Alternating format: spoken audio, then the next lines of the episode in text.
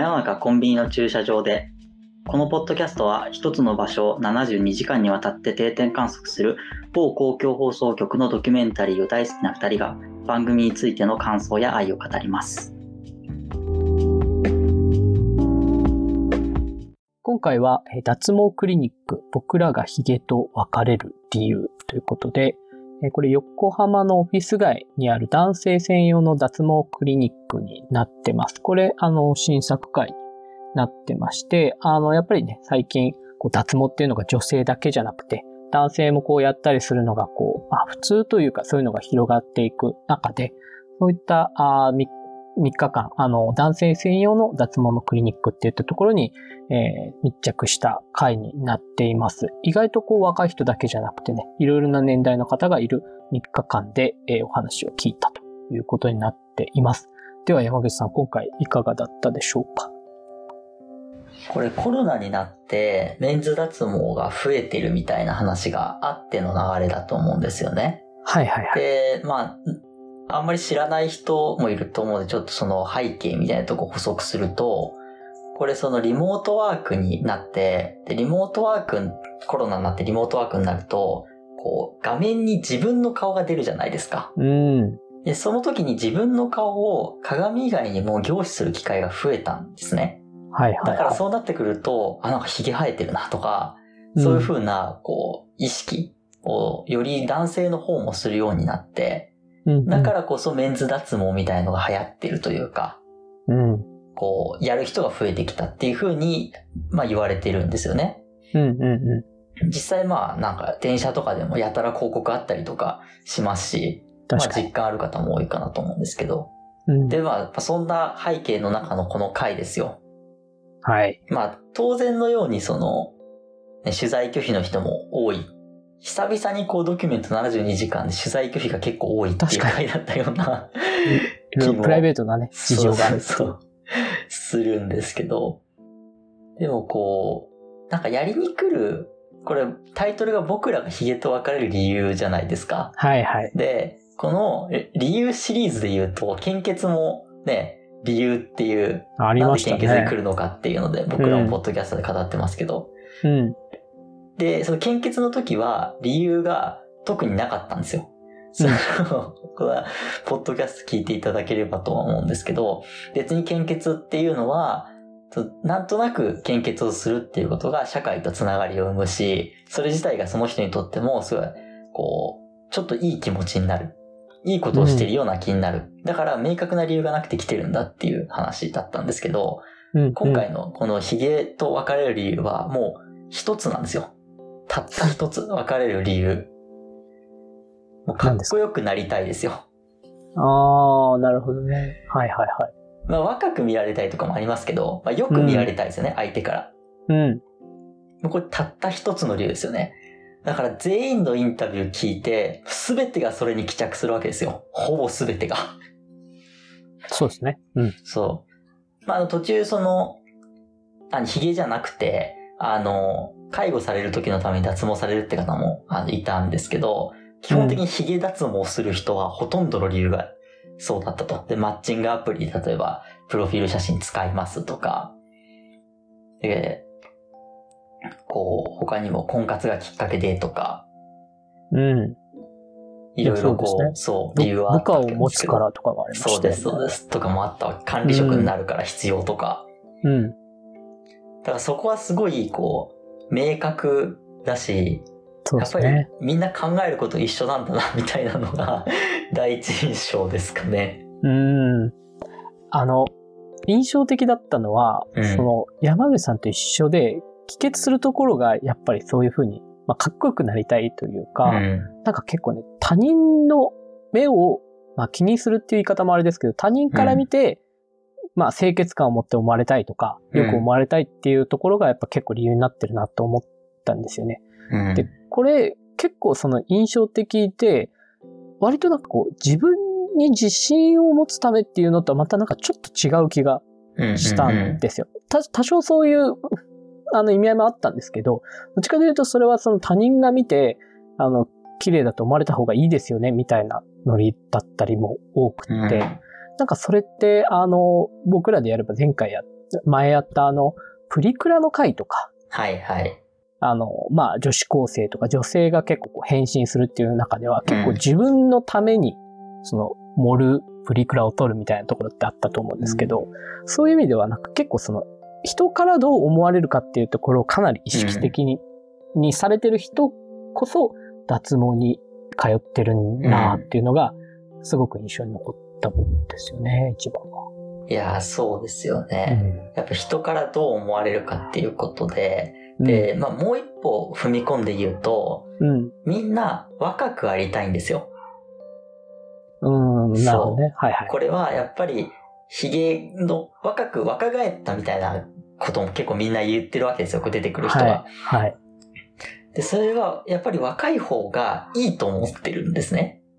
はいはいで、はい。それってまあ裏返すと、こう、なんだ社会の中でおじさんの居場所がないみたいな 話だとは思うんですけど、若さもあるしう、ん。なんか、その、性別っていうのもありません？なんか、中層、中性的になりたいっていう感じもすごいしたあるあるある、ありますあります。若さだけじゃなくて、そうそうそうそう性別的に中性的な方に寄っていきたい。だから、ようん同じですよね。脱おじさんというか。そう、脱おじさんなんですよ、結局。うんその方向になりたいって言ってると思ってて。うん。だから、なんか世の中的には、その、なんだ、ルッキズムが良くないとかそういう話あるじゃないですか。はいはいはい。だけど、やっぱりこう気持ちの上では、みんなそこはこう、回避できず、結局、脱おじさんの方にみんなやっぱ行きたいというか、うんうん。こう、ね、いろんな調査結果ありますけど、こう男性の30代、40代って幸福度が異常に低いっていう データが 日本とかだとあったりして、はいはい。これって結構異常なことで、うん。まあね、あんまりおじさんいじめるとかわいそうだなとも最近僕はね、まあまあ20代なんであれですけど、思ったりはするところはあるんですけど、うん。ただそれはなんかこういう脱毛クリニック一つとってもそういう姿勢が出てるのかもなっていうのは見てて思いましたね。うん。かなりね、ライフスタイルみたいなのも変化してきてるし、価値基準もやっぱそういう風にどんどんどんどん、こう、順化されてってる感じがしますよね。なんか、うん。僕もう一つ印象的に対比した回としては、やっぱりあの、結構前なんですけど、あの、男が靴を磨くときっていうその男シリーズ的にはいはい。で、有楽町だったかな？そこのビジネス街で、その靴磨きをしてくれる、なんか靴磨き専門屋さんみたいな人が何人もいて、そこはいで気軽に靴磨きできるんですけど、やっぱそういう、その時って、まだこう、その当然コロナ前で、なんていうか、男は靴を、いい靴を履いて、こう仕事に出かけるみたいなところで、やっぱ延長線にまだあるような時代で、やっぱり今日、今回の脱毛に来てた人たちの、あの、言ってたところと一部被ってたりやっぱりするんですよね。うんその、あの、昇進するとか、うんうんうんそのお客様に合わせるためにはうんとかっていうために、割とその靴を見られたりとか、やっぱ靴からが大事だ。靴をすり減らして、そのすり減らした靴をきれいに保つのが大事だ、みたいな世界観から、あの、完全にその、リモートワークも多くなってくると、靴すら履かないわけなんですよね。はいその、その靴すらみたいな。はい。でそういう、やっぱり転換が行われた後においては、靴を磨いてても仕方ないとは言わないですけど、それよりも、えーまあ、ズームであったりとか、そのリモートワークで映る、その画、カカメラに映る自分のうん。顔っていうところで、こう、髭とお別れしていくっていうところが、うん。なんかあって、ものすごくそこは時代の変遷の、なんか現在形っていう感じもするので、あ、なんか見てて面白いなって思うところもありましたよね。うん。あなんかこれ結構対極的だなとも思ってて、その、街中でこれインタビューする映像が 含まありましたは入るじゃないですか。はい。なんかあの、髭生えてる人に、髭脱毛ってどう思うんですか？って急にそのなんか。街中インタビューみたいな映像が今回。挟まるんですけど、でもなんかもったいないなって思いますねとか、はい。あこう立派なこ髭をお持ちの方々。そうそうそう、言うじゃないですか。で、実際そのコロナ禍になってもう一つある動きとしては、マスクをしてるから、普段髭生やせなかった人が生やせるようになったっていう動きもあるんですよ。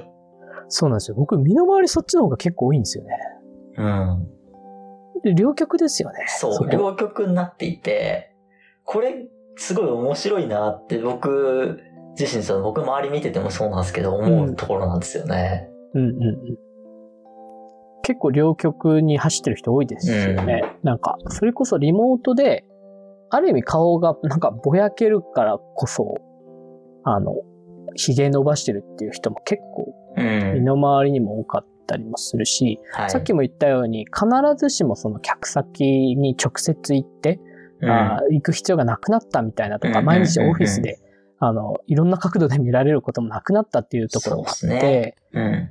あの、髭を逆に生やしてるとか、あと、これは結構自分もそうなんですけど、あの、ヘヘアセットみたいなのもそんなしなくなりました。ね。ああの、以前はその、それこそ結構毎日ヘアセットというか、ワックスつけたりとかって結構やってたのに、今はなんかこう、寝癖直すぐらいなものうんで、結構なんか髪の、髪への負荷って減ったなみたいなことをうん。思いながら、そういうなんか、ゆるさみたいなところも、まあ、真逆としては生まれてるっていうのが、この、こう、時代の変遷の面白さですよね。ーうん。ちなみにどっち派ですか？どっち派？そうなんかなと思ったけど、僕ね、まあどっち派ってかやりたいかやりたくないかですようん脱毛やりたいかやりたくないかですよね。いや、やってはみたいんだけど、はい。やっぱ怖いっていうのと、はい。あと、あの、途中でもあったんですけど、あの、身近な、確かお兄さんとかが脱毛してていいなと思ったんで来ましたっていう人はいはいはい。いたと思うんですけど、やっぱりね、これって結構身近な人にいるかいないかって結構大事だなと思っていて、ああ、それ大きいです実際ね。に身身近にいて、その脱毛前と後もしかも知ってて、うんあ、なんかこっちの方が全然いいじゃんって思えば行きたくなるんだろうけど、なんかどちらかというと自分の方は逆に髭生やしたりしてる人の方が多いので、あんまりここになんか行こうっていうモチベーションになんないっていうのが自分ですかね。ああ、確かにその、まあちょっと例は違いますけど、レーシックとかもね、近いとこありますよね。でも、本当そうだと思う。うんやっぱこういうのって、そういう身近でやった人いるかないかって結構安心度合い違いますよね。そうですよね。わかりますわかりうんます。山口さんはどうですか？僕はやりたい方ですね。はいはいはい。やっぱりそれはさっきその散々おじさんが社会に受け入れられるべきみたいな話を しておきながら僕自身はやっぱ若くいたいなと、ずっと少年でいたいなって思ってるんで、抗えないですからね。そこ。抗えないから抗うためには、そうそうそう。だから、そう出てくる人が脱毛する気持ちはわかるんですよ。うん。わかる。うん。でも、僕がまだこれにその、踏み込めてない理由は、本田さんが言ったように周りにやってる人がいないっていうのもそうだし、うん。なんか、わわざわざやる必要があるのかなっていうのはやっぱ思っちゃうところではあるんですよね。その効果ね。そうなんですよ。その途中ね、出てくる人で、剃る時間がもったいないとか、うん。そういう話をいろいろこうしてる人がいると思うんですけど、確かにそれはその通りで、うん。うん結局髭生やしてないで剃ってるんだったら、じゃあ別に脱毛するのと変わんないじゃんっていう話はね、そりゃそうなんですけど、うん。まあとはいえっていうのあるじゃないですか。そうですね。やっぱ、で、こう、だ特に男性だと思うんですけど、その、うんあんまり、えっ、と、こう、み、み、身の回りというか、あの、はい。自分の身辺が変化したことによって劇的になんかこう、褒められたりとか、ま、周りの見る目が変わったりっていう経験って少ないじゃないですか、はい。正直。うんなんで、その効果の実感がやってみないことには多分わかんないですよね。ね、その。そうですね。ああそこはね、確かにあるから、一歩踏み出せないっていう理由は結構そこにありますね。なんかその環境、周りの人どうかっていう環境論みたいな話で言うと、はい。3日目にその外国人の方が来るじゃないですか、脱毛クリニックに。そうそうそう。で、やっぱ周りのその同じ国の人に行くとやっぱ、うんなんでなのみたいに言われるけど、はいはいその彼自身はお客さんと合わせた方が話しやすいからっていう理由で、やっぱするわけじゃないですか。はいはいはい。で、この辺、やっぱり、まあ、文化っていうとあれですけど、まあ、日本と欧米でもだいぶ違うじゃないですか。そうですね。そこもありますよねう。ん。なんか、やっぱりお、特に欧米だと、生やしてるの結構デフォルトだっそうたりですよね。するうんから、そこはね、なんかね、全然、やっぱ雰囲僕もあの外国人の方すごく印象的だったのは、うんやっぱり、絶対友人とか周りからはそれ理解されてないだろうなっていうか。いや、そうですよね。うん。うんえ、なんでみたいなことは言われるだろうなっていうのと、そこまで日本社会にこう溶け込めてしまうその精神みたいなのに、ちょっとやっぱ脱帽しますよね。なんかねうん。まあ、どんどんそうやって、なんというか、こう身体もやっぱりアニメ化されていくなっていうのは、うん。なんとなく思いますね、日本って。やっぱり。肌とか、うん。うん、そういう脱毛とかもそうだし、あの、最近であったやつでいくと、あの、眉毛を整えるっていうのがありましたよね。はいはヘアメイク店で。大阪だったかな。うん、はいとか、やっぱりこう、身だしなみがどんどんどんどんこう、アニメ、うん漫画で見るような形にまでどんどん近づいていってるというか、うん。まあ、そういうのが男性であっても、なんかこう、いいわゆるなんかこう、なんていうんですか、ドカベン的な雰囲気からはうん。離れてってるよなっていうのは思いますよね。なんか、結局その中身と外身、どっちが重要みたいな、まあ、ルッキズムみたいな話ですけど、うん。っていうと、まあ、その、なんていうの、外見、例えばその、面食いとか、はい。その、イケメンがいいとか可愛い子がいいみたいなうん話もある,、あるけども、うん。結局その中身が大事じゃんみたいな、そっちの方が、こう、なんとなく美徳というか、外見ばっかり見る人よりも、やっぱり中身をちゃんと見てる人の方がいいとされてきた。うんだけども、よくよく考えてみるとっていうか、みんな自分に素直になってみると、両方見てるじゃんっていう こと。が 徐々に、うんそれは、あまあ、これが直接的かどうかわからないけど、コロナになって、うんリモートワークで自分の顔をより見るようになって、はいはい。やっぱ外見って重要だよなっていうのを改めて気づかされた。うんっていうのが、この男性が脱毛に目覚めた理由というか、うんうんうんメンズ美容とかも最近ありますけど、そういうのの理由の一つでもあると思うんですよね。うん。確かにな。で、この3日目かなで、なんか2人組の男性が来て1人付き添いだみたいなので来てたんですけど、来てましたねで、なんかそこにそのスタッフが清潔感とか肌綺麗じゃなきゃいけない社会ってどうなんですかみたいな。では生きづらいですねって答えるじゃないですか。うん。あれは、まああれはね。なんかほぼ誘導尋問なんですけどい、や、なんか、いや、彼に言わせてしまうこの社会がってことなんですよね。そうそう、彼にこのなんかシーンが全てを物語ってると思って、うん。そうですね。そう、この質問を考えてするっていう行為もそうだし、うん彼がそう答えるだろうと予想して質問する方もそうだし、うん。そう答える彼もそうだし、うん。なんかここが全てをそのなんか、物語っているような気がするんですよね。うん。確かに。そうですね。結構その若者も多かったりしたんですけど、はい。あの、結構意外かもしれないですけど、これ、うん。今回その横浜なんですけど、そうですね。あの、横浜っていう場所感もなんか絶妙だなって思ったんですよね。あの、というのも、なんか割とこういう、ちょっと前だったら脱毛とか、まあ今だとその男性のメイクとかもそうですけど、はい。なんかこう、都会の、なんかものすごく美を追い求める、なんかこう、都会の人々っていう感覚が強かったと思うんですけど、うん。あの、横浜のところだと、なんか意外と、まあいわゆるそのビジネスマンみたいな、都会っぽいところで働くビジネスマンもいるんだけど、はい。意外とこう、その工場で働く若者とか、うんうんうんうん、なんかこう、夜勤をしてると、夜勤の明け方、朝だと結構入るのが気になるんですよって言ってた方とか、はい。なんか割とその働く感じとか、その感覚っていうのも別に都会都会した人だけじゃない。どちらかというとこう、まあ郊外というかこう関東圏みたいな感じの、あの、ものすごくこう都会の一部だけの価値観じゃないんだなっていうところが、うん。あの、あそこの横浜でやっていて、あれだけのたくさんな、しかも結構、あの、年齢とか職業も多様な方が来てるっていうところに、はい。その横浜でやる意味というか、こうどんどん日本の社会に浸透、価値観が浸透していってるっていうところが、あの場所だからそれがよくわかるんだなと思った。んですよね。これでもあれだと思うんですよね。その広がるのって、うん。こう、大量の YouTube 広告とかの、なんかネット広告による力が大きいと思っていて、や、でもそうですよね。なんかうんや、やたら見るじゃないですか？見ますね。ターゲティング僕らされてるかそう、らね。多分男性で、こう、20代とか30代ぐらいでみたいな人に明らかにターゲティングされてるんですよ、このはいはい。脱毛クリニック。だってはいはい1日に1回は絶対見ますもん。なんか何かしら、そのホームページの下のなんかちっちゃいバナーなのか、確かになんか YouTube な中吊りのか。広告とかもね、結構多いですよね。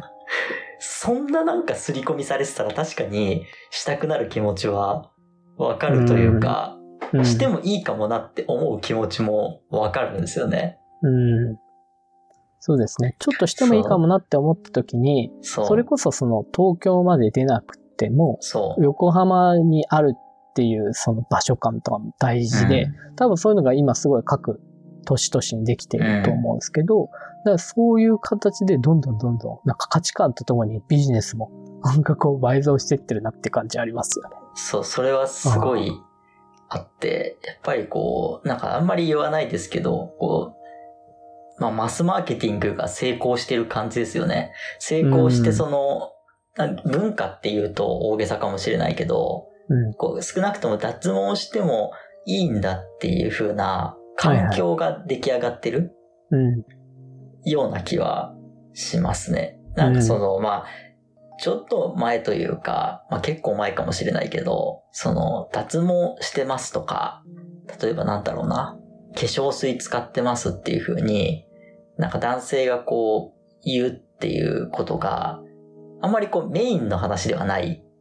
いや、どっ本ちかっていうと、当それは。その、うん隠れてやってるとか、そうそう。だからこそね、今回も、あの、そうそうそうモザイク多かったですもんね。うんそう、ともすれば、まあなんか恥ずかしい行為みたいに自覚してるとか思ってしまう人もいる。うん。ようなことだったんだけど、うんこの大量の脱毛クリニックの YouTube 宣伝と、なんかスマホ広告によって、それが全てなんか払拭されて、うん。で別に脱毛してもいいんだとか、それってそのもともと脱毛してた人とか、はいはい。メンズ美容やってた人にとっては非常に救いだと思うんですよね。うんうん。新しく入ってくる人っていうよりも、むしろもともとやってた人に対しての救いうんうん。になってきて、そこはその価値観の多様化を許容する土壌を作ったっていう点はすごく確かに。そ散々見て、またこの広告かよと思って飛ばしてるんですけど、でもそこはいいなと思うところなんですよね。そうですよ。あの、実際そういうなんかマーケティング的な形として、あの、本当かなと思ったのが、あの、その、毎日なんか剃る時間を考えたらやっぱコスパがいいとか、はいはいはい。あの、そういうのって、なんか時短みたいな感覚の話もはい結構あったじゃないですか。はい。で、あの、確かにあの一部出てきた毎日30分しっかりかけないと髭剃れないっていう方とかは別としても、まあはいほとんどの人で、あの、果たしてそこまでそれじゃあ時短できてんのかというか、うんあ、の、えー土日に予約取ってあのクリニックで待つ時間相殺してんじゃねえかとか、はい。なんか、あとなんか、トーイックが明日なんですけどって、まずちょっとトーイックの勉強した方がいいんじゃないかとか、なんかこう、あれなんかこう、ねじ時短とはみたいな、あの、ところを思わされる、なんかその、うん。清潔感っていう価値観はなんとなく分かったんですけど、はい時短みたいな、まあ、ノームコア的な考え方も含め、はい。なんかこう、マーケティングっぽいなって思ったんですよね。でもそれは、僕それちょっと違うと思ってて、はいはい。彼らにとっての言い訳なんですよ。いやいや、そうそうですね。はいはい。だから、本心では別に、普通にこう、かっこよくなりたいとか思ってるんですよ。だけど、やっぱりかっこよくなりたいっていう風に、はいはい。こう、声高に言う写真写りが良くなりたいとかね、はいはい部下からは好かれるようになりたいとか、い。うん。そういうことを声高に言うっていうのがやっぱ少し恥ずかしいから、うん、時間、時短できるとか、それはあるでしょ効うね。率がいいとかコスパがいいみたいなことを、はいはい。それは企業側も分かった上で、手のいい言い訳を用意してあげてるわけですよ。だから彼らが一番にそれを言うのは、まあ今回って、そうコスパっていう人とかっこよくなりたいっていう人、結構2種類ぐらいにね分かれてるまあ2じゃないですか。種類ぐらいでしたね。まあでも最初に僕が言った通り、みんな根本はやっぱ相手からよく見られたいっていう気持ち。まあ絶対それはそうですそよね。そこがうんおそらく一番にあることは間違いないんですよ。あのあ、だからそれを補助するための、なんかこう、そうそうそう。言い訳理由として、そう。あの、こう、与えられてるというか、そうなんですよ。これ使っていいですよ、この言い訳みたいな。それがこういい感じの滑走路となって飛び立ってるわけですよ。はいはいはやっぱり。っていうのはすごいあって、これだからそういうのを含めて、いろんなことがパチパチはまった結果、さっき本田さんが言ったみたいに、東京のど真ん中とかじゃなくて、そうね。横浜うんですら広まって、はいはい。で、もっとその周りの地方とかでも広まりつつあるっていうのは、うん。本当にこういう流れ、これがうまくこう、いろんな広告とか、企業の資本主義みたいなところが、うまくこう、機能して回った結果、今の現状になってるんじゃないかなっていうのは思うところですね。生きづらいですね。まあね。さすがにこの感覚がやっぱりそのどんどんどんどんと逆に正義になっていって浸透していったら、やっぱり本当に生きづらいなとは思いますよまあ、ね。だから、今回のその話じゃないですけど、うん。別に脱毛もあるし、髭もあるしみたいな、はいはい。でもそのなんかに二曲じゃなくて、ヒゲ、うんそのサンタクロースみたいなね、そうめちゃめちゃヒゲ生えてるか、脱毛してるかみたいな二曲じゃなくて、やっぱ。りその間がいる、普通に脱毛してない人がいるっていうのも、まあある意味別にあっていいことだし、うん。その分その、他のことにお金使うとか、はい。いうところは全然あってもいい確かに、ところだとは思うんですけどね。そうですよね。まあ、それだからこそね、わざわざひぜひげを生やしてる人にも街頭インタビューみたいなところをやってね、あれ、どうやって見つけたのかなって思いません？ってて。だからそのバランスがいいなとは思いますね。確かにね。いや本当になんかこう、マスクつけてたらヒゲ生やしてるかどうかわかんないのによくあんな綺麗なヒゲ生やしてる人見つけてくるなと思うんですけどね。それ狙ってるんですよ。うん狙ってまますよね。いや、だから、はいまあ、狙うぐらい、やっぱり今回は二つの側面というかね、一本によらないなっていうところを意識されてるんだなっていうのは思いましたね。うん。はい。じゃあ、脱毛しに行かないといけないですかね。はい。ちょっと検討しますということで。検討しますということで。はい。はい。じゃあ、今回は以上ということで。はい。はい。ありがとうございました。ありがとうございました。